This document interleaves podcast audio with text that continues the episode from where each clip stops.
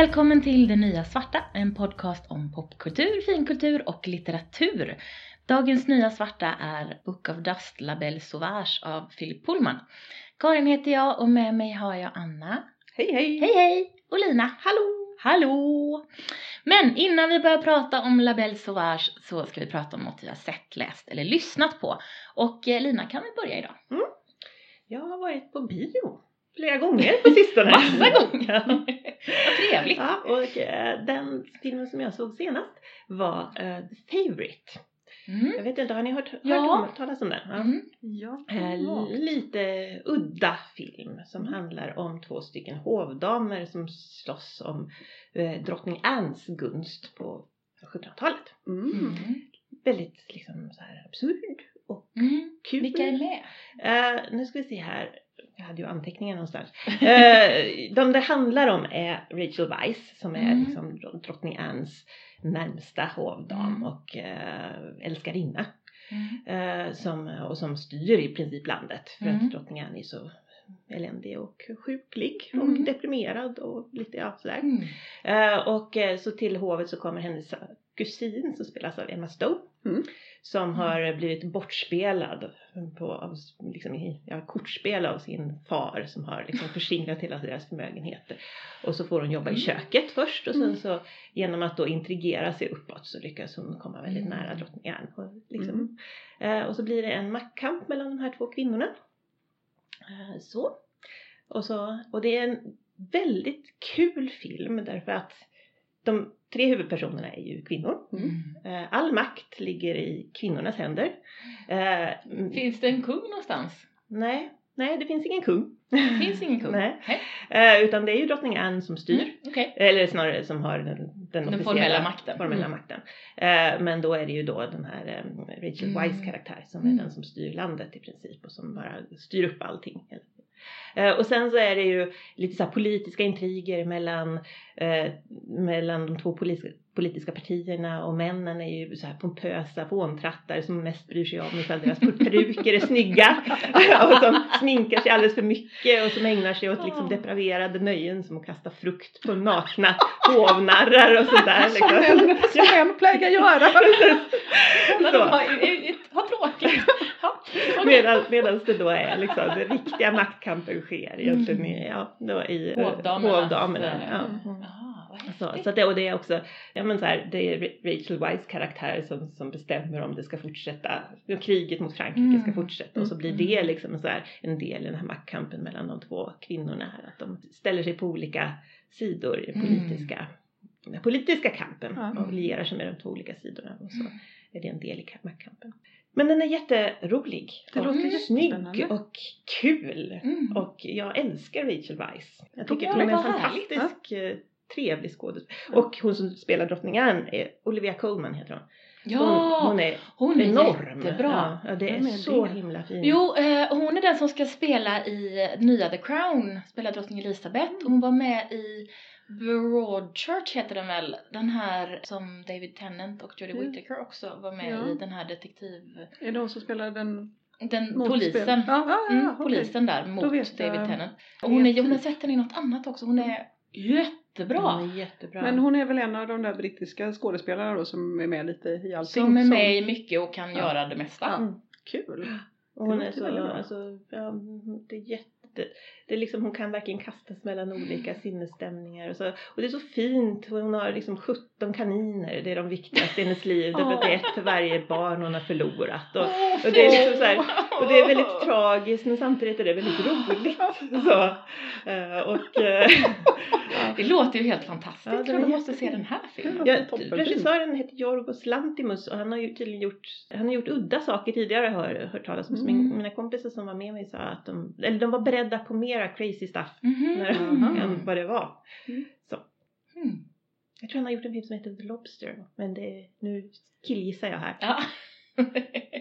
Det Eller känns du- Du kollar i Godslagsverket. Jag undrar om det kan vara den som jag har sett som är på Netflix. Ja, jag tror den finns så här på- besynnerlig historia om någon typ av dystopisk framtid där om du inte är, är, är ihopparad med någon. Alltså om du inte har ett förhållande så blir du skickad till någon typ av läger där du ska träffa någon och annars blir du typ återvunnen. Oj då.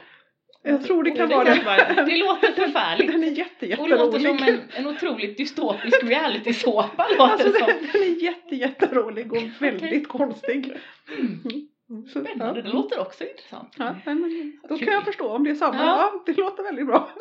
Men, Mm. men se den här filmen och ni som är, gillar kostym, se Mm, den absolut för den är så himla, de är så snygga. Mm. Och, och männen är så fjolliga och söta. Men 1700-talet var ju ändå den tid när männen fick vara som fjolligast. Ja det är jättefint. Ja en alltså 1600-tal Ja, med, alla, med alla små band. Är också Ja, det är klart. Men det var en väldigt fjollig era för Ja, män där ganska ja. länge. Mm, ja men absolut. Sen blev de lite mindre fjolliga framåt slutet av Mm, 1800-talet Det är någonstans. tråkigt. Ja, men ganska fina då med. Ja det är fint också men, Mm. men, men, Men lite tråkigare. tristare. Ja.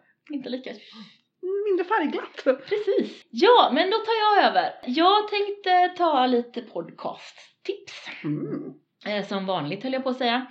Jag lyssnar ju tokigt mycket på eh, audiodrama som ni vet. Så jag tänkte tipsa om tre olika audiodrama-poddar som utspelar sig på rymdskepp. Mm.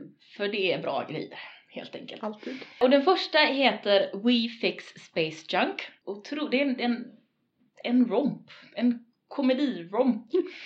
Som handlar om två kvinnor som är på ett rymdskepp och den ena bara råkar hamna där. Och de får repare- reparationsuppdrag. De åker runt på olika planeter och ska reparera saker. Mm. Och så händer det massa knäppa grejer. Det är, ja men ganska Douglas Adamskt Mm. faktiskt. Den är helt knäpp och fruktansvärt rolig. Och dessutom så är de väldigt eh, bra. Mm. Så det är den första. Och, ja, och dessutom har den en, en, eh, intromelodi som jag blir alldeles dansig av. Det är också väldigt bra. Det är bra. Mm. Mm. Det är bra. Och sen har vi Girl in Space som handlar om, som jag nu håller på att lyssna igenom för andra gången för att den är så himla bra. Eh, och jag tror att det kommer ut en säsong två nu under året också. Det finns en säsong ett. Som handlar om, den börjar med en tjej som är på ett rymdskepp som är det, det, det är trasigt men det kan inte flytta på sig. Mm. Och hon har aldrig träffat någon annan människa förutom hennes föräldrar och de är båda borta. Så hon är helt ensam på ett rymdskepp med en eh, AI som inte funkar så bra, som heter Charlotte. och som hela tiden säger, när hon inte vill svara på saker så säger hon Oral receptors malfunctioning. Och så slutar hon prata. Det är väldigt roligt. Så, så. Och eh, så småningom så kommer det in mer folk och sådär. Men jag ska inte spoila någonting. Mm. Men den börjar där och hon är, den är också rolig men den är också väldigt filosofisk. Mm. För hon funderar ganska mycket. Och hon har ju aldrig träffat någon annan människa och sådär. Förrän hon så, så slut gör det. Och det ligger mycket saker begravt. Hennes föräldrar hade experiment för sig av konstiga slag och man undrar vad. Och, ja, det är en jättestor härlig historia som inte ens är i närheten av att vara klar efter första säsongen. Men eh, väldigt spännande. Och sen har vi eh, min nya favorit som heter Oz9, eh, alltså OZ9. Mm. Som är en vansinnig historia om ett rymdskepp som är inte så långt från jorden, de håller på att evakuera. Och då så ska det evakueras, alla rikingarna ska evakueras och betalat massa pengar för att göra det och så har de en liten skeleton crew av före detta Ja, fängelsemänniskor, alltså människor som har varit i fängelse, som har haft det lite jobbigt, som inte har några pengar. Som ska vara där och se till så att allting går okej. Men allting ska ju vara automatiserat så de kan ju ingenting. De Ja, här. ja, ja. Och, men så blir det lite fel så att eh, ett stort antal av de här rikingarna eh, råkar bli bara slush. Okej. Så, Så, så lätt så händer. där bara råkar bli slush. Och den tokiga AI, AI på det, på det rymdskeppet som heter Olivia hon häller ut eh, dem så att de hamnar på vindrutan på nästa stora rymdfärja som kommer efter. och, eh, och sen så blir de heilade då av den, den, här, den här löjliga eh, det här löjliga gänget som inte kan någonting. Ja. Så, som inte ens nästan kan förstå hur de sätter på kommen. Hon som är kapten kan inte det. Ja, så den är, den är jättetramsig och finns bara några avsnitt än så länge. Men det är så fruktansvärt rolig. Mm. Så att jag rekommenderar den varmt. Jag känner att det här kanske är någonting jag skulle kunna... Ja, Ja. ja, ja men den är väldigt kul och de är helt helt knäppa. De, de eh, tweetar också väldigt roligt från eh, Oz9 Olivia. Ja. Så det är AI som tweetar själv och hon säger helt galna grejer. Så att när jag har rekommenderat den här på Twitter så svarar Olivia med någon slags jätteroliga konstiga grejer. Ja. Ja. Så så är det. Eh, Så det är mina, det var dagens eh, poddtips. Då är det Annas tur. ja, jag har läst en Gaiman-bok Mm. som visst, jag köpte den eh, i mellandagarna. Den är nog tio år gammal. Mhm. För eh, upplagan jag köpte var så här tioårsjubileum Mhm. med eh, speciella illustrationer av eh, Chris Riddell. Och den heter The Graveyard The Book. Graveyard Ja. Book. Den har jag läst, den är bra. Den är jätte, jättebra. Och det är en Mm. ungdomsbok Mm. som handlar om ja, ett litet barn som uppfostras av spöken. Men den har jag läst också. Mm. Men den är jättebra. Jag Jättesöt. tror att jag kanske låser lånade Ja. ut Ja. den till dig. Och jag hade liksom inte ens eh, hört talas om Oj. det här vilket ju är lite spännande för jag har, Ja. har ju ändå läst väldigt mycket Och bevakat. Ja. Mm. Så den hittade jag där Mm. för att det var Ja, tioårsjubileum den är helt enkelt. jättebra. Och nu har den också väldigt fina illustrationer. Mm. Eh, Chris Riddell har illustrerat ganska mycket Mm. av eh, Gaimans noveller också. Har Mm. en Facebook-sida så jag kan rekommendera att man tittar på hans illustrationer för de är jätte, jättefina. Kul. Men det är ju en väldigt fin liten bok. Det är en sån här klassisk, ja men liksom coming of age bok. Mm. Och den är rolig och den är smart som, som gamen brukar vara. så om man inte redan typ har läst den så kan jag rekommendera att man läser den. Och som sagt nu finns den i en ny upplaga med fina bilder. Mm. Mm. Skojigt. Jag tror att jag faktiskt har två exemplar av den. Mm. Jag har den engelska som jag köpte när den kom ut Ja. och sen så har jag en på svenska som är signerad som jag fått av min bror och svärd. Oj, Mm. det var det värsta. Ja, Fint ska det ja, vara. fint ska det vara och den har jag faktiskt då inte läst den svenska och jag borde ju göra det bara för att den är så fint signerad. Ja. Ja. Fast jag tycker där är väl lite att Game, jag har inte läst några översättningar av honom måste Nej, jag inte ju jag heller. e- e- erkänna också. Men mycket av behållningen är ju språket. Mm. Så jag skulle nog alltid vara lite rädd. Ja. Men det är en fin bok. Det, är en väldigt, det låter väldigt fint. Ja. Ja, det var mitt det var Vad roligt! Ja men absolut. Mm. Då ska vi prata om eh, La Belle Sauvage och Philip Pullman och eh, Lina ska få presentera lite grann. Ja. ja. Jag ska göra mitt bästa. Mm. Ja. Ja, nej, men det här är ju då en första delen i en trilogi. Som eh, trilogin heter The Book of Dust. Eh, och det kom ut härom året. 2017 står det. Jag Mm. såg den nog förra året tror jag. Mm, jag köpte den förra året. Precis.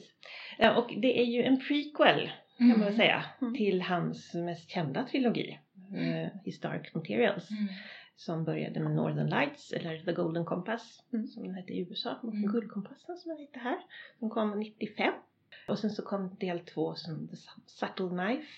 Den skarpa äggen 97. Och Mm. Amber Spyglass. Bärnstenskikaren 2000. Och det här är ju liksom böcker. Det, utspelar sig ju i en, en värld med många olika världar. Många Mm. parallella världar. Ja. Eh, där eh, första delen då, Northern, Northern Lights, är ju Mm. någon slags alternativ verklighet till vår, så här Mm. viktorianska eran fast med annan teknologi. Och det mest eh, intressanta är väl att alla människor har en demon, eller demon, Mm. eh, som, de, som är en del av deras själ fast som manifesterar sig som ett djur. Eh, som man sitter ihop med. Och jag vill alltid säga Damon, Ja. men jag tror Mm. att det är fel. Jag tror man ska säga Demon. Jag tror Mm. jag läste på om det. Ja, jag läste på om det också. Mm. Men jag vill också säga Damon. För att det Ja. känns så, för det stavas Det stavas Daemon, tror jag. Daemon, precis. Men så är det. Ja men precis. Och då är ju den här första trilogin handlar ju om Lyra, Mm. Silvertongue så, och en kille som heter Will som Mm. kommer från vår värld tror jag. Mm. Eh, och så färdas de mellan olika världar i de olika böckerna och så. Eh, och den här nya boken är ju då en prequel som kommer ut 11 år, eller som utspelar sig 11 år tror jag det stod. Mm. Nej 12 år 12 år. Mm. innan då Northern Lights. Eh, och den handlar egentligen om hur det kommer sig att Lyra kommer som liten bebis.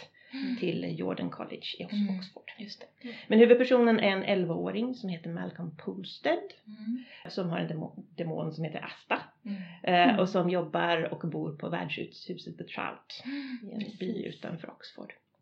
Och eh, där, ja, så händer det massa saker. Mm. Först kommer Lyra till ett nunnekloster Mm, som ligger i precis. närheten och sen så händer det massa saker efter det. Precis. Mm. Ja, Ja. snyggt. Ja.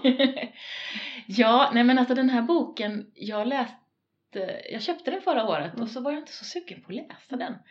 Och jag tror, för jag har ju läst de här mm, Historic Materials-trilogin massor med gånger. Mm.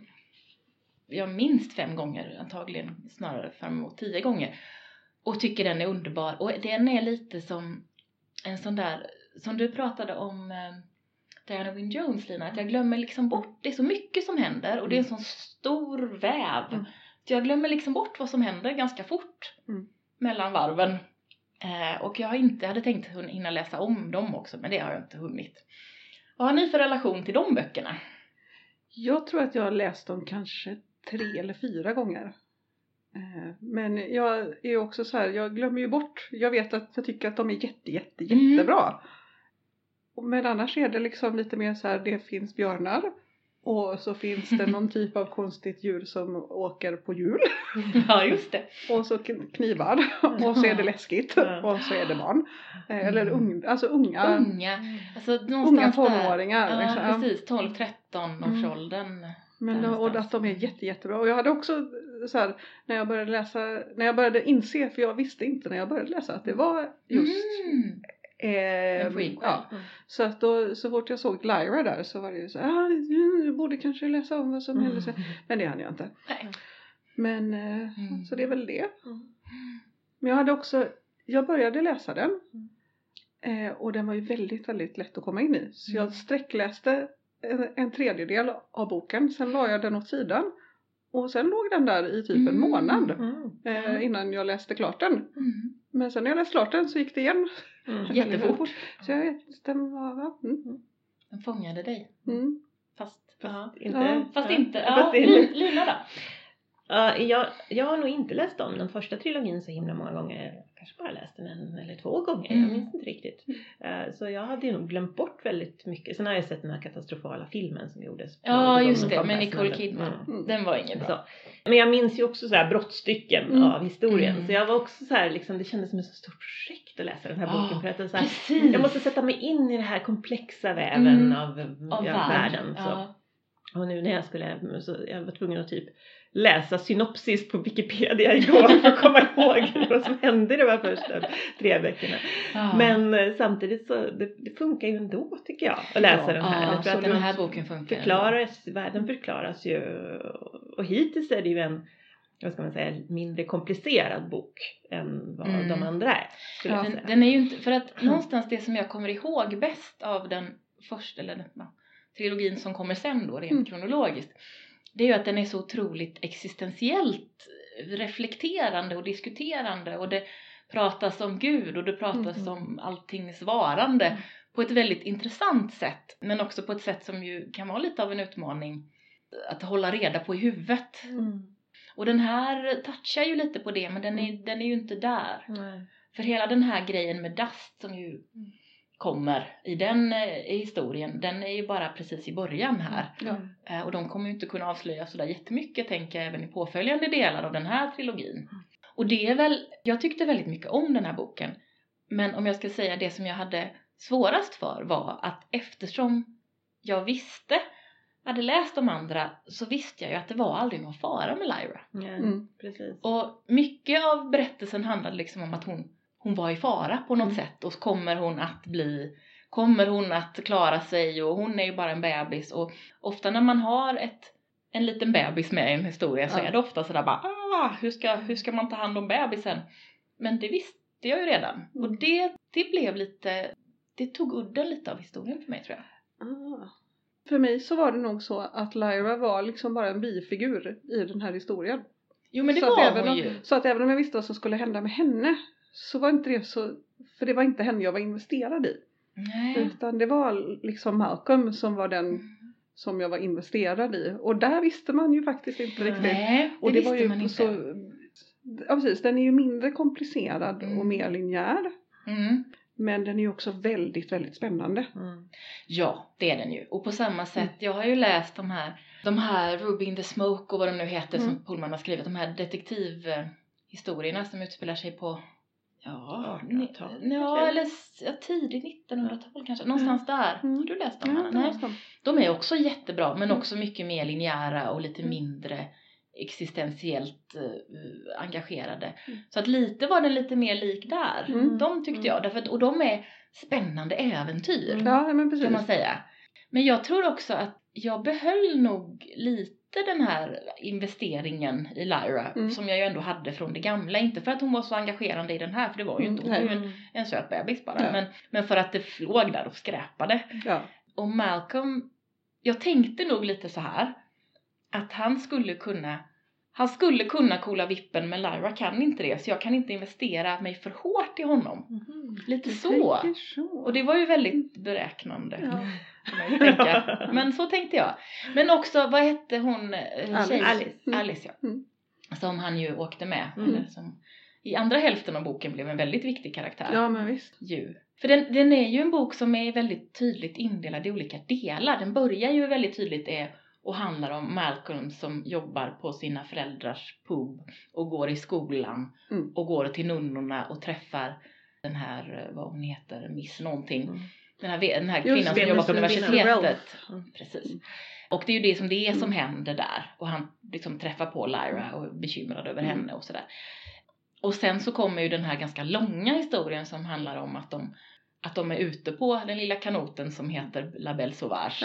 Ja. Och allting har svämmat över och han och Alice och Lyra är ute där och Mm. försöker ta sig någonstans De blir jagade. Mm. och blir jagade. Så det är ju två väldigt tydliga Och delar. egentligen så är det, kan man säga att det är tre. Den första är ju liksom introduktionsdelen som är lite så här typ puttrigt byliv. Ja, just det. Och sen har vi ju mittenbiten där man introducerar faran. Mm. När det börjar hända saker, Ja. precis. Och det är ju då man Mm. får, eh, för, för, först och främst så är det ju det här man vet inte riktigt vilka som är farliga. Det kommer ju in Nej, karaktärer. Mm. Och sen kommer ju Den den stora, stora, flykten. ja, den Mm. stora flykten. Ja, Den precis. stora flytten, verkligen stora. Ja men ja. liksom som biljakten Där- där- typ. Allting är översvämmat Ja. och de flyr. Det är Ja, jättespännande och hemskt obehagligt. Ja, ja. ja, verkligen. Det finns en fruktansvärt obehaglig karaktär som är en, en ond man med en hyena. Ja, Eh, som- Bonneville. En Ja. trebent hyena. Ja. Och där är det så otroligt häftigt beskrivet för att Mm. man förstår ju att i den här världen så är människan och dess demon är, är ju ett. Ja. Men den här mannen ler väldigt vänligt och verkar som person från början supertrevlig Mm. och hans demon, demon menar jag, Ja. är jätteläskig. Mm. Så fruktansvärt ondskefull och obehaglig. Så att, och då förstår man ju att då är ju inte han okej Nej heller. men det, det blir ju ett väldigt spännande vis att, att liksom beskriva en psykopat på. Ja, För han slår ju sin egen demon. Ja men eller Det hur? är det som är så sjukt. Ja. Liksom. De har aldrig sett de, något nej, liknande. har Nej. någonsin att han, han det. misshandlar, han, Ja. han, han ger sig på sin, e- sig själv. Ja. Är det ju. Ja, precis. Mm. Han misshandlar sig Mm. själv och det är väl, jag Mm. menar, snacka om en, en, ett tydligt, en tydligt sätt att påvisa psykisk sjukdom. Ja. Förstås. Mm. Ja, det är, åh, åh. Mm. Jätteläskigt Mm. är det. Mm. Men det är också läskigt hela den här beskrivningen som ju kommer då i den Ja. som du säger är del två. Mm. När hela den här skolan blir något helt Mm. annat. Just Det är ju det, väldigt, ja. jag tänkte väldigt mycket på Harry Potter, den, vilken av dem det nu är. När hon kommer, den här rosa kvinnan Ja, och oh, kommer med alla kattungarna Mm. och bara styr upp allting. Det var ju lite samma känsla Ja. tyckte jag i skolan när han det kommer det här hemliga sällskapet som eleverna ska ansluta sig till. Order of Alexander eller något sånt Ja, där just det. tror jag. Precis, och Ja. de ska skvallra på alla. Ja, på, All, allting som på de ser. liksom föräldrar och lärare och andra barn. Oavsett vem Ja. ska de Mm. skvallra om fort någon gör någonting orätt. Mm. Och det blir ju en, en skola som till slut styrs av en elitgrupp elever. Mm. Ja. Vilket ju är... Med angiveri och... Och då är det Ja. också, känns det som, det, det här är ju elever upp till kanske 13 år. Mm. Det är ju inte Mm. vuxna, utan det är väl någon typ av Nej. middle school liksom. Mm. Vilket ju blir ännu obehagligare. Mm. Precis, och de får en sån makt. Ja. Det blir ju någon slags Hitlerjugend. Ja, ja. Ja, ja, verkligen. Mm. Men, och det, Mm. det ska vi ju också säga för, er som inte har läst de här böckerna att det, det, kyrkan är ju ond. Ja. Det handlar ju om, och, och Gud är ju ond. Så att, Fast nunnorna ja. är ju inte onda. Nej, de de är här, eller inte. snarare de Nej. första nunnorna är inte onda. Nej. Men här kommer, handlar det nog också, jag, jag gissar att de här böckerna kommer att handla om hur, hur de här onda delen av kyrkan tar över. över, ja, Ja, det tror Så jag. att det är väl det Ja, som är. Så att för Mm, att den här äh, Hitlerjugend-grejen, äh, vad var det, Alexander? Mm. Ja, jag tar för mig det. Jag kommer inte exakt- Alexander, Ja, men jag tror det. Den är ju någon, en, del, en av falangerna i Mm. kyrkan. Ja. Som, Precis. CCD. Det känns ju också som om för barn så tänker jag, nu är ju inte hela den här serien klar än, men om, om man ska till exempel introducera barn till hela Mm. den här världen så känns det som att eftersom den här är enklare mm. Mm. på något vis, den är mera, den är mindre komplex och, min, och mera liksom, ja. Hanterbar och förstå. Så Mm. kan det nog vara, när den är klar så kan det nog vara ett väldigt bra vis att komma in i själva världen på som är mindre komplext än, än, än historic materials. Ja, just det. Men det kan det nog. Att är man 11 Mm. så är det nog precis den här man ska läsa först och sen läser man historic materials när Mm. man är 12-13 Mm. Mm. kanske. Mm. Jo, men kanske. Mm. Men det är ju som sagt, den är inte klar och han är ju inte någon snabb författare, Pullman. Nej. Tyvärr. Så att man får nog, vi får nog vänta länge tills den är klar, den gräla här lite. trilogin. Men å andra sidan så kan det ju vara så att man kanske kan läsa den här ändå. Mm.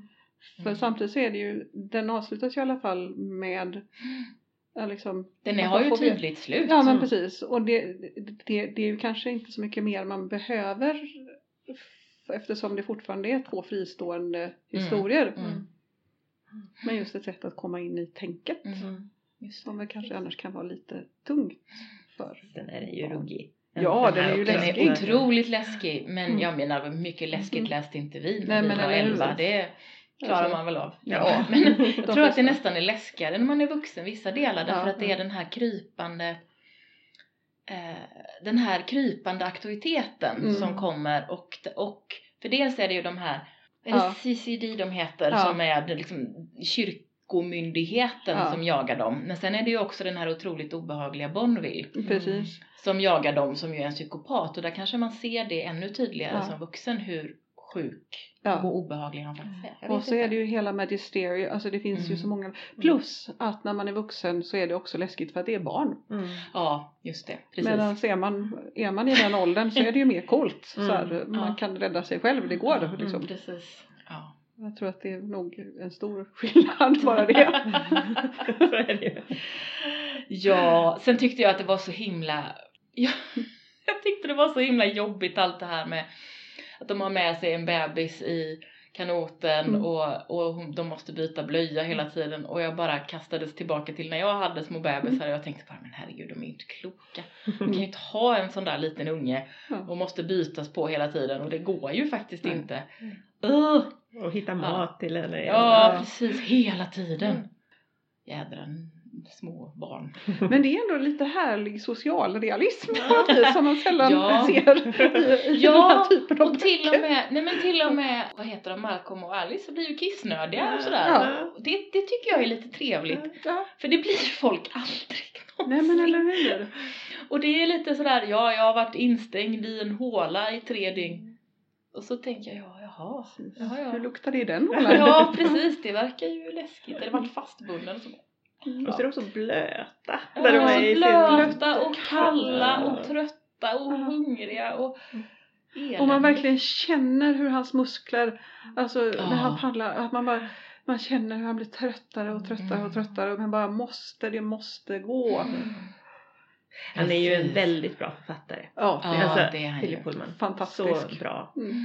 Och så, och så fina, för det var nog nästan, jag tror att det var därför jag väntade så länge med att läsa den här. För jag köpte den som sagt förra året ungefär, januari någonting tror jag. Mm. Och väntade så länge med att läsa den för att den var, för att jag var så himla förtjust i Lyra och Will. Mm. Och ville inte riktigt ge mig in, alltså ville Mm, inte nej. riktigt lära känna någon ny i den där världen. Nej. För den skulle jag ju inte kunna gilla lika mycket, men det kunde jag ju. Ja. Jag måste säga att enda orsaken egentligen till att det tog för första ganska lång tid för mig att börja och eh, att jag sen la, la eh, en borten var ju för att jag lånade Linas ex som Mm. är en sån där stor pocket. Ja, just det. Eh, och jag, för det första så läser jag nästan Mm. inte pappersböcker Nej, just det. eh, längre. Eh, och dessutom var den här ju jättestor så Mm. den var ganska svår att hantera. Men Ja. när jag väl kom in i det igen sen så man var tvungen att sitta med den. Liksom.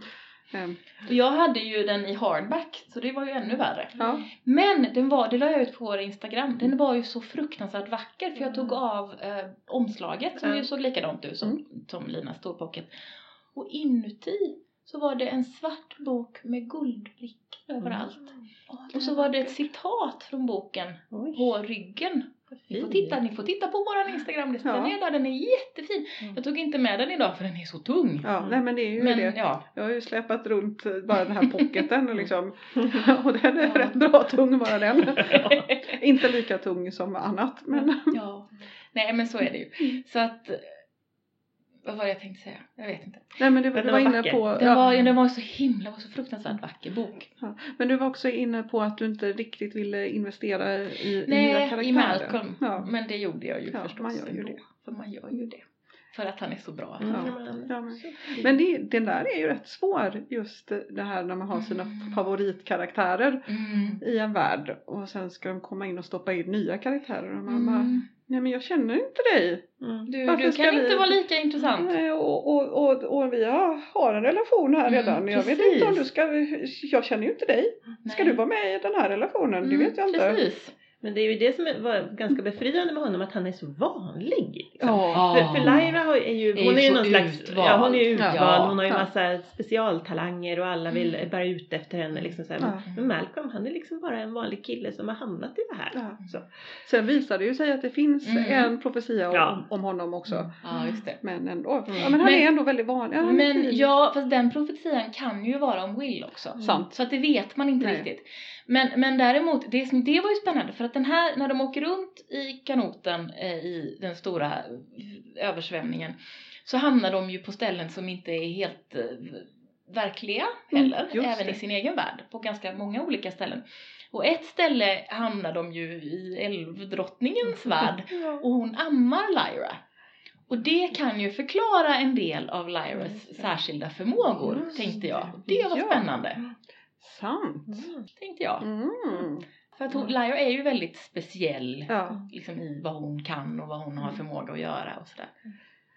Men där är ju också ett tecken på hur bra han är. Just att, Mm. att den biten som ändå var så här, det var så här glättigt och här och jätteläskigt. Ja. Mhm. Det? Allting var ju bara obehagligt. Fläta ditt hår. Oh, Ja, och du blir så vacker. Ja, det blir så är obehagligt. Ja.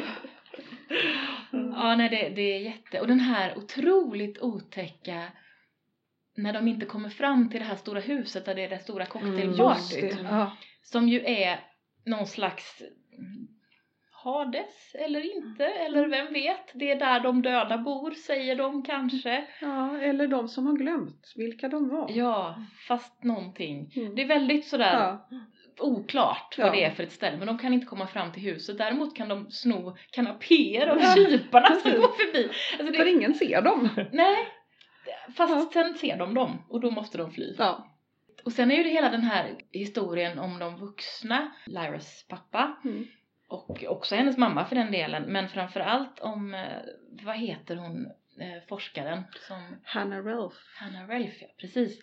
Och även eh, de här andra herrarna som ber om hennes hjälp. Och de, det. det, ja. är ju en hel eh, plott som Mhm. handlar om när de försöker läsa alithiometern. Just det. Som ju är väldigt viktig i, som ju är den som kallas för guldkompassen då Mm. eh, i nästa trilogi. Men som ju är viktig här också. Ja. Men där Lyra kan ju bara läsa den alldeles av sig Mm, själv. ja. Och Hannah Ralph måste ju, och alla andra måste ju studera Mm. på ett helt annat sätt för att kunna läsa den här och kunna förstå framtiden eller förstå eh, sanningar som de inte känner till. Det är också Det väldigt ja. väl beskrivet och Mm. spännande. Ja, det är mycket som är... och Sen om man då tänker vidare så här, jag undrar vad det är med, med hans... Eh, när han får de här aurororna. Ja, Mm. Vad är det med det? Mm. Det vill jag veta. Mm. Det är Och han, spännande. dessutom så börjar det ju med att han får veta att det är en aura. Mm. Men han hör fel. Precis. Så han tänker att det är en aurora. Ja. Som i Northern Lights, Mm. vad heter det? Norrsken. Mm. Norrsken ja. Mm. Och då heter det ju Northern Lights, den första boken Ja. om Lyra. Precis. Så att det är ju Oh. någonting Mm. som kommer att hända. Men samtidigt, jag kommer inte ihåg att det finns någon som heter Malcolm som är med Nej. i de böckerna. Nej, Sen det kan han ju vara med och heta något annat. Mm. Det är ju inte omöjligt. Men, och jag liksom har ingen, nu måste jag läsa om dem, Ja. men jag har ingen teori om att han kan vara med där. Nej. Och då tänker jag, det är också en anledning till att jag tänker att han kommer dö. Jag får inte investera för mycket i honom, men jag gör det ändå. Ja. Ja. men han, han, kanske, han kanske bara drar sig tillbaka. Han kanske bara jobbar på värdshuset. När, när just han ville bli forskare va? Han ville bli forskare. Ja, ja. Men det är också ett fint sätt det här hur han utvecklar sitt tänkande ihop med Hanna Mm. Ralph där. Precis. Ehm, jag faktiskt, jag och Stig såg ett TED-talk häromdagen Mm. om, och det anknyter lite. Det var en kort eh, fundering kring varför IQ har stigit så mycket de senaste typ 50 åren. Mhm. Mm. Och man tittade då på att vi har börjat, menar, att vi har börjat utveckla verktyg för att hantera logiskt tänkande på ett helt annat vis. Mhm. På ett vis framförallt som man inte behövde. Eller som man inte behöver i, i Sibirien. Nej, Eh, då hade det gjorts testexempel, de hade pratat med liksom, sibiriska bönder. Och sagt att alla björnar på isen är vita. Vilken färg har typ en björn på, på, på isen? Mm. Och de bara, ja, det vet vi ju inte innan vi har se- se- ja. Sett den? Mm. För att för Ah, en sibirisk bonde så är det viktigt hur det- en björn faktiskt ser ut. Mm. Ah, Det ja, hypotetiska är Det. Och helt orimligt. mer... Ja. Mm, Medan vårt, vårt samhälle ställer helt nya krav Ja, på oss. precis. Att- Och helt och- andra frågor. Ja, eh, och det var de hade, hade frågat någon annan så här, eh, det finns inga kameler i Tyskland. Eh, eh, Hamburg är eh, en tysk stad. Finns finns det det kameler? kameler? där? Och de bara, ja, det beror ju på om det är en väldigt stor stad så borde det finnas det. Mm. Mm. Mm. För att man hanterar, och det, det är ju inte för att de var dummare. Nej. Utan Utan bara var för för att de att- har inte övat på den Nej. typen av Och- logik. Till och med kan det vara så att den typen av logik var för det första inte nödvändig men kunde faktiskt vara dålig. Mm. Mm. Att du, liksom, Mm. du måste uppfatta verkligheten Mm. så då är hypoteser rätt meningslösa och kan ibland vara farliga. Mm. Mm. Mm. Så det var ganska intressant. Och det kändes lite som att det är där Malcolm är lite. Mm. han kommer från en väldigt materiell värld där Mm. man ser, där man gör liksom det man ser och sen börjar han få lära Mm. sig Mm. om hypoteser och logik av den här doktorn. Mm. Precis. Jo men verkligen och där kände jag att den, där jag kände igen mig i det där. Ja. När man första gången får prata om böcker på riktigt och prata om vad som händer och analysera och börja liksom dra tag i det där. För det upplevde jag väldigt, väldigt tydligt i gymnasiet först tror Mm. jag. Som det kom på riktigt. Min engelska lärare som var helt fantastisk Mm. drog igång de tankarna hos mig och, och det var som att det liksom öppnades en annan värld Mm. och då hade jag ändå läst som en tok eh, Mm. ända sedan jag kunde. Mm. Ja, men just. Men just det där att man liksom börjar prata om det på, och, och titta från olika perspektiv, Mm. det är Nej, men, och, jättefin beskrivning. och, då, och, ehm, och det, det är något man måste öva på. Ja. För att även om man är väldigt intelligent så är det ingenting som kommer bara av bara av att läsa böcker. Eller bara av Eller i alla att, fall inte nödvändigtvis. Nej. Nej men jag tror att det, precis, oftast så krävs det Mm. att man har någon annan att prata med eller Mm. böcker som börjar ställa frågor. Mm, Ehm, precis. och gör de inte det så Mm. Nej, just det.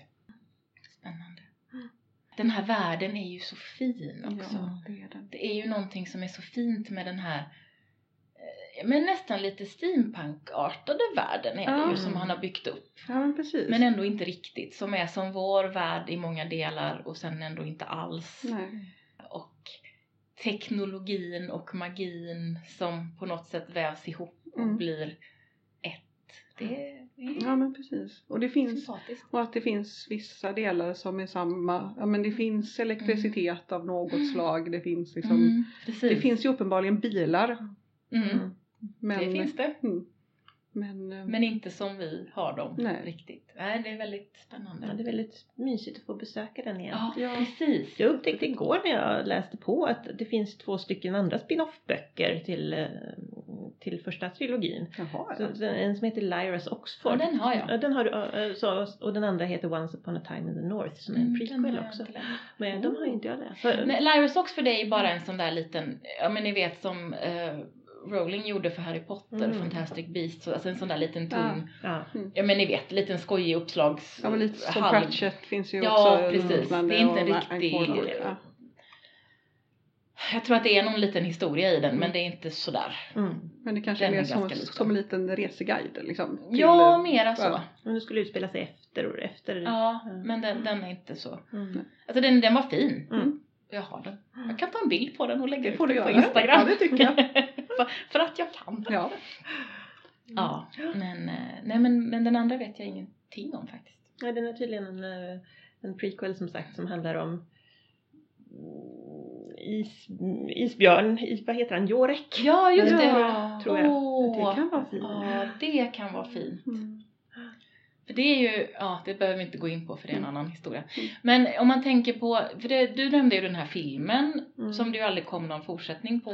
Nej, Som ju det. var första boken i nästa, i den andra Ja. trilogin. Och som ju inte var speciellt bra. Den var ju rätt konstig. Den blev, det var synd. Ja det, känd, ja, det kändes ju lite som att de försökte göra en avslutad historia Ja. av en bok som inte är en avslutad Nej historia. precis, som inte alls är det. För de visste, de hade väl bara fått en film finansierad och så Ja. hoppades de väl att det skulle bli det stora franchise-grejen. Mm. Men då, då blir det. ju väldigt svårt också Mm. eftersom då måste man liksom avsluta någonting som inte ska avslutas. Nej, och som inte är avslutat. Nej, och, nej är, precis. och det är också en värld som, jag läste en recension av den för länge sedan. Mm. Där, det var, där de protesterade mot att de visar i den här filmen, de visar häxorna, de visar isbjörnarna med pansar, pansarisbjörnarna. Och de visar allt det här magiska i början. Mm. För det gör de i liksom introsekvensen Mhm. där. Och, och i boken får man ju upptäcka det sen. Ja. I boken börjar man ju i någon slags obestämt sent 1800-tal, tidigt 1900-tal i Oxford känns det som. Ja. Och sen förstår man så småningom att nej fast nej, det här är nog inte riktigt vårt Oxford. Nej men precis. Hmm. Mm. Och så börjar, så förstår, börjar man nysta och förstå att det är en helt annan sorts värld. Mm. Och det är ju egentligen samma sak i La Belle Sauvage, att man börjar ju i den här lilla byn utanför Ja. Oxford och sen förstår man så småningom att ja, Mm. är inte riktigt. Nej men precis. Eh, Och det, eh, och det, sen är det ju en väldigt stor och väldigt komplex värld och jag tror att det är svårt att visa Mm. Mm. på film. Men de gjorde ju en teaterföreställning av hela trilogin som Mhm. var, Oj. gjordes, som spelades jättelänge i London. Jag såg den tyvärr inte. Nej. Men som var två kvällar i rad, alltså på samma sätt som den här Ah, Harry Potter-pjäsen visas. Ja. Ehm, som gjorde hela trilogin på Ja. två kvällar och som fick fantastiska recensioner. Så Mm. de lyckades nog ändå Mm. Ja, få ihop historien i en teaterföreställning. Så att, och lyckades man med det på det så mm. tänker jag att kunde man väl kanske lyckas göra en film också. Då känns det ju som precis alltså, om man kan göra det på en scen Mm. utan CGI så Mhm. borde man kunna göra det ganska Exakt. lätt Men med problemet CGI. med filmen var väl också att de fegade. Nu Ja. minns jag inte så mycket men de fegade ju för hela den här gudgrejen. Ja. Eh, Så. ja, Eh, så, och det, Man, kan, man kan inte göra, man man kan inte göra den här ta historien. den här berättelsen och fega för gulgrejen. Nej. Nej. det kan man Nej. inte. Men och då är det väl också, då, då, då kan inte amerikaner göra film av det. Nej. Vi ska vara helt ärliga. Nej men det är sant, det är britter som borde gjort film Ja. Det var väl säkert någon samproduktion. Det var det säkert. Ja. Men, men Mm, eh, sant. I princip det enda jag minns från den filmen var Nicole Kidman och jag tyckte nog att hon var faktiskt ganska bra som den läskiga, Ja. läskiga mamman. Ja, det var hon. Men, Men det var, det var hon. några irriterade klaffel med, med, med typ hennes frisyr. Ja, Hon hade det. någon så här nä, nästan leja grej på sidan Mm. av huvudet som höll på Och flaxade. flyttade runt Ja, sig. Ja men den höll på, den höll på, på, på, på flaxade ut sig. Det var i, mellan olika. Men jag kommer också ihåg att jag tyckte att hon, ja men hon var ju rätt skådespelare. Hon Ja. har ju den här ky, liksom kylan Ja. som behövdes för Mrs Coulter. Men, men eh, jag vet inte, jag tyckte inte att hon fick riktigt en chans. Nej, Jag tyckte ju- att hon var bra rollbesatt Mm. men att berättelsen var inte, manuset var inte tillräckligt bra. Nej. För att Så hon skulle kunna få leva ut och vara den här jätteläskiga Ja, men- kvinnan som hon borde kunnat spela. Ja. Ja. Men det känns ju som den här boken skulle man ju faktiskt kunna göra en standalone film på om Mm. inte amerikanerna var inblandade. Mm. Men typ BBC skulle kunna göra något Ja, härligt. En miniserie. Och skulle det vara jätteläskigt och jätte, jättebra. Ja.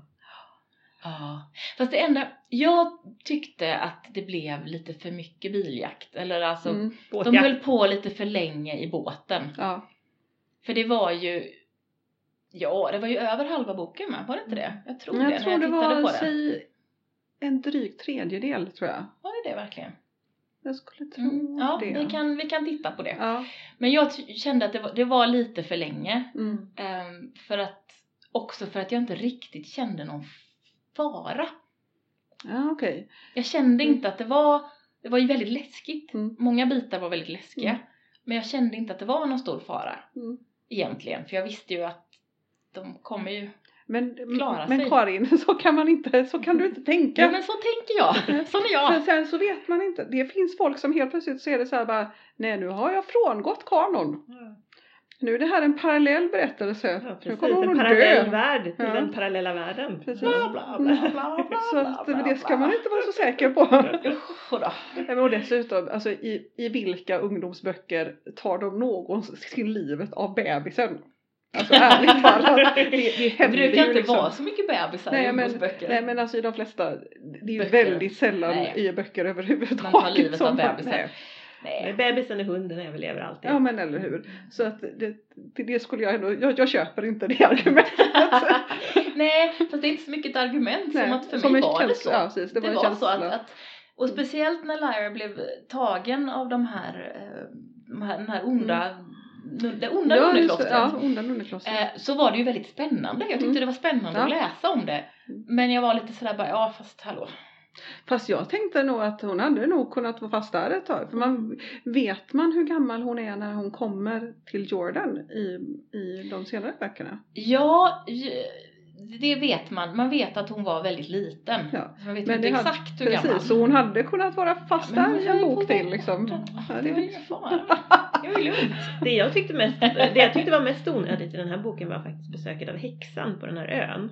För det var, det var så kort. Ja, för det, var, det kändes så omotiverat. Mm. Det kändes som att han, det här är bara ett sätt att introducera häxorna. Mm. mm. Inte... Och det var ju inte ens Serafina Pekala utan det var ju någon annan häxa. Ja. Ja men det var, det var den häxan som, vad han nu hette, som hade kommit tillbaka precis från från norr hade träffat. Det var Mm, den jo, häxan var som träffade på här så jag tror att hon kommer att vara viktig i den här Mm, historien. mm. Men jag håller med om att det kändes lite som vi har pratat om den här karaktären och nu ska vi Mm. in, eh, introducera henne lite mer Mm. för att hon kommer att vara med i nästa bok. Mm. Ja men lite så tror jag. Precis. För hon gjorde hon hade ju ingen funktion. Nej. Nej, hon gömde, nej precis, hon, hon gömde dem en liten stund. Mm. Ja, väldigt kort. Ja, Sen Ja, visste men det hade lika det. gärna kunnat vara en buske liksom. Ja precis. Och det var lite så här, kan, vara kan man byta ut en karaktär mot en buske så, så var den kanske inte helt... Och dessutom blev jag irriterad också. Där är det liksom en vuxen människa med övernaturliga krafter Mm. som Mm. har, är tillräckligt stark för att Ja. kunna gömma dem. Kan inte hon bara trolla dem till rätt ställe? Ja, Eller flyga dit? Faktiskt. Exakt. Alltså, Eller Det typ var det jag kontakt- trodde ja, skulle hända, att ja. hon skulle liksom Ja. hjälpa dem till rätt ställe. Eller kontakta sina kompisar som kan Mm. komma och hjälpa dem. Mm. Ja, nej. Eller, Men jag tror också att hennes funktion var att visa, för att häxor kan ju vara ifrån sina demons ja. Ja, långt bort. Mm. och att visa så att, så att eh, jag höll på att kalla honom för Will, Malcolm Mm. kunde, Kunde få se prova, det. nej, kunde prova det. Mm. Ja, för det gör just han ju det, sen. gör det sen. Mm. Ehm, även om det är väldigt smärtsamt och Mm. väldigt jobbigt. Mm. Ja. Men Mm. Kanske något sånt. Han kommer att bli en manlig häxa. Aha, det skulle ju vara jättespännande. Det skulle kunna vara en sån grej. Ja, vi får se. Mm. Vi får se Nu, nu, om fem pratat, år. nu har vi pratat klart om boken, nu börjar vi spekulera i vad som händer. Så nu får han skriva, nu får han skriva liksom klart nästa bok. Ja, Kan vi inte skriva ett argt meddelande? det gör vi. Vi skriver ett argt meddelande. För, På det, för det funkar jättebra. Hört Det det. funkar jättebra när man skriver arga meddelanden till författare och gnäller för att de, deras böcker inte är klara. Värt ett försök. Det blir inte som att han kommer bara, bara för att ni skrev så på typ Twitter så tänker jag inte skriva klart Så boken. tänker jag, tänker jag dö innan jag blir klar. Det är min, det är min Hur gammal är farhåga. han? Ja, precis, hur gammal är han? Jag vet inte, men han är väl inte jätteung i Nej, alla det är fall. han säkert Nej, inte. men jag tror att han är, han är säkert vid, god ett- vigör. Ett, ett, ett, ett irriterat meddelande. Dö inte! Vi skulle bara våga dö innan vi får hela trilogin. Vi skulle bara våga. Ja, då får han ju ändå liksom, som typ lämna ut någon typ av synopsis. Mm. Ja. Nej men alltså, det som jag tyckte var lite onödigt det var hela den här scenen som i och för sig var väldigt charmig och söt när de var i Uppsala. Ja, just det. Vilken Eh, var det? Jo men det var när de var ganska tidigt i boken när eh, den här egyptiern Just det, Eh, Texel. var, ja precis, Mm. var och träffade två forskare i Uppsala som också hade en elithiometer Mm.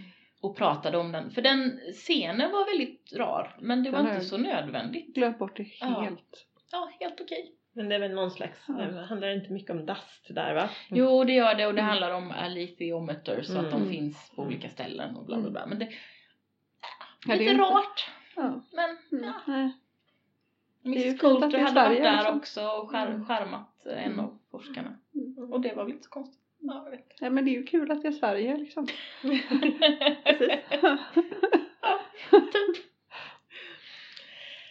Ja. Eftersom jag simultant håller på att läsa om trillingarna svanslös för mina Mm. barn så var det väldigt skumt att vara i Uppsala. För att på något sätt så, ja. så var jag i Uppsala med Pelle och hans och Maja och deras tre barn. Ja, det är ju liksom lite så, Också. sommartid, tänker jag. Det känns så. Ja, det I var fantasy-tiden, ja, liksom. i fantasy-tiden. Ja. Ja, precis. Det är Och djur som talar.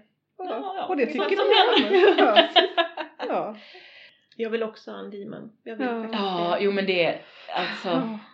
och framför allt som när för barn när den kan ändra sig Mm. hela tiden. Eller hur? Och det är ju så mysigt Mm. när, när Lyras lilla bebis eh, Pantalaimon kryper ihop som en liten skogsmus vid hennes hals. Det, är Ja, så, men eller... det verkar ju så gosigt så det nästan inte finns. Och när, när, när, när han blir en liten kattunge och trampar Ja. på, på, typ Wills hand. Ja, Och, det och han blir sån här för, för, att, för att man tar ju, man, man rör ju aldrig någon annans demon. nej. Men demonen har bara hoppat upp i hans hand och, och, Och trampar. trampar. Så. Mm. Ja, och Asta. Asta Mm, som ja, är som- Malcolms demon som bär, som är som är, blir en katt och bär Pantalaimon, kattungen, Ja, i, i nackskinnet. mm, och tar hand om. Ja, Och roar. Ja, precis. Ja. Underhåller. Ja, det är så det är fint. jättefint. Ja, okej. En sista fråga då. Anna, om du hade en demon, vad skulle det vara för Jag djur? skulle precis fråga. Ja, ja det, är, det är en bra fråga. Vad tror ni? Ska vi ge dig en Ja men det kanske är så, för att Ja. lite är det väl så att de brukar Mm. stanna i en bit av ens personlighet. Mm, svårt. Själv tänker jag ju kanske då lemur eller något. Ja. Men vad tänker ni? ja, men lemur. Nej, men en apa förstås. Vilken sort? Ja, alltså en sån här... Eh, en liten rörlig apa tror jag. Mm.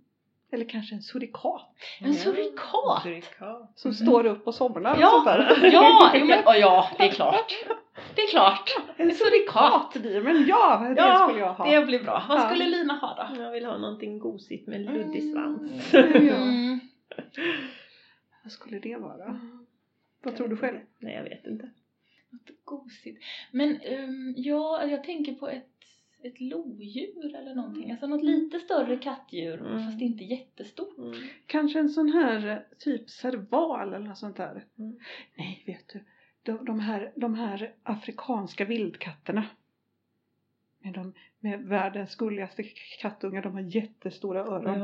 Och jättestora Och så är tassar. de, ja, jättestora Ja, tassar. den, en sån Mm, en sån. Mm. Det Det låter Ja, det är nog fint. min. Det är Mm. min. Och så är de fortfarande liksom inte jättestora. Nej. Det låter fluffiga. Ja. Vad skulle du ha då Jag Karin? vet inte. Men vad, du, vad har du, tänker du dig själv? Vad tänker jag? Men jag tänker nog också någon slags kattdjur. Men jag är lite osäker på vad. Mm. Vilken, Mm. vad tror du Lina? Eller kanske en possum.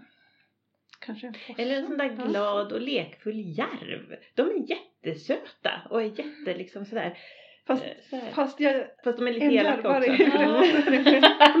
jag, såg, jag såg järvar på, nord, på, på typ Nordens en ark och de var de roligaste som de bara lekte och skuttade runt med sina stora fina tassar. De var Kanske en utter? En, En utter! Ja, Ja. en utter som simmar. Ja, en havsutter. Ja. En havsutter. Ja, Mm, ja absolut en Mm. havsutter. Som leker mycket. Mm. Ja. Som kan ligga runt din hals. Mm. Mm. Och som tar hand om sina barn och som, som, Som håller handen och så ja. håller de handen med sin, med, Med med, sina sin partner Och så, också. ja, och så, så ligger. ligger de och så har, ligger de i vattnet så här och så, Mm. har de, så har de sina barn på magen. Ja. Och så har nästan alla uttrar, de har en egen sten. Som är deras sten. Det är deras verktygssten och den, Mm. den liksom bär de med sig. Oj. Åh, det är ju jättebra. Ja men en utter, det, det Mm. blir fint. Jag, Mm. jag är gärna en utter. För då är det Eller jag, familj- jag är ingen utter, jag har en utter. Då, då, då är det liksom familj och lekfullt Mm. och så är det rådigt. Ja precis och dessutom vatten. Mm. Ja, vatten är fint, simma, Mm. roligt. Då så, Perfekt. då, då är vi överens. Jag kan nästan se våra demons nu. Ja, ja men det är precis. Min ligger runt min hals. Min håller utkik och somnar snart. Ja. Minas ligger på hennes fötter och Mm. öronen viftar lite så här. Ja. Mm, Det är fint. Mysigt. Mm. Ha, vi avslutar här. Tack för att du har lyssnat på Det Nya Svarta. Om du gillar det vi gör får du gärna rekommendera podden till någon du känner. Du kan också skriva en recension i din poddspelare eller på vår Facebook-sida. Om du vill veta mer eller kommentera det vi har pratat om hittar du oss på Facebook, Det Nya Svarta Podcast, på Instagram, Det Nya Svarta understreck podd, Twitter att Nya Svarta eller mejla till nyasvarta@gmail.com. På vår hemsida kan du hitta länkar till det vi har pratat om och lyssna på flera avsnitt. Detnyasvarta.podbean.com Podbean stavas P-O-D-B-E-A-N. Du hittar också alla våra avsnitt på Apple Podcasts, det som förut hette iTunes, på Google Podcasts och där poddar finns. Hej på ses!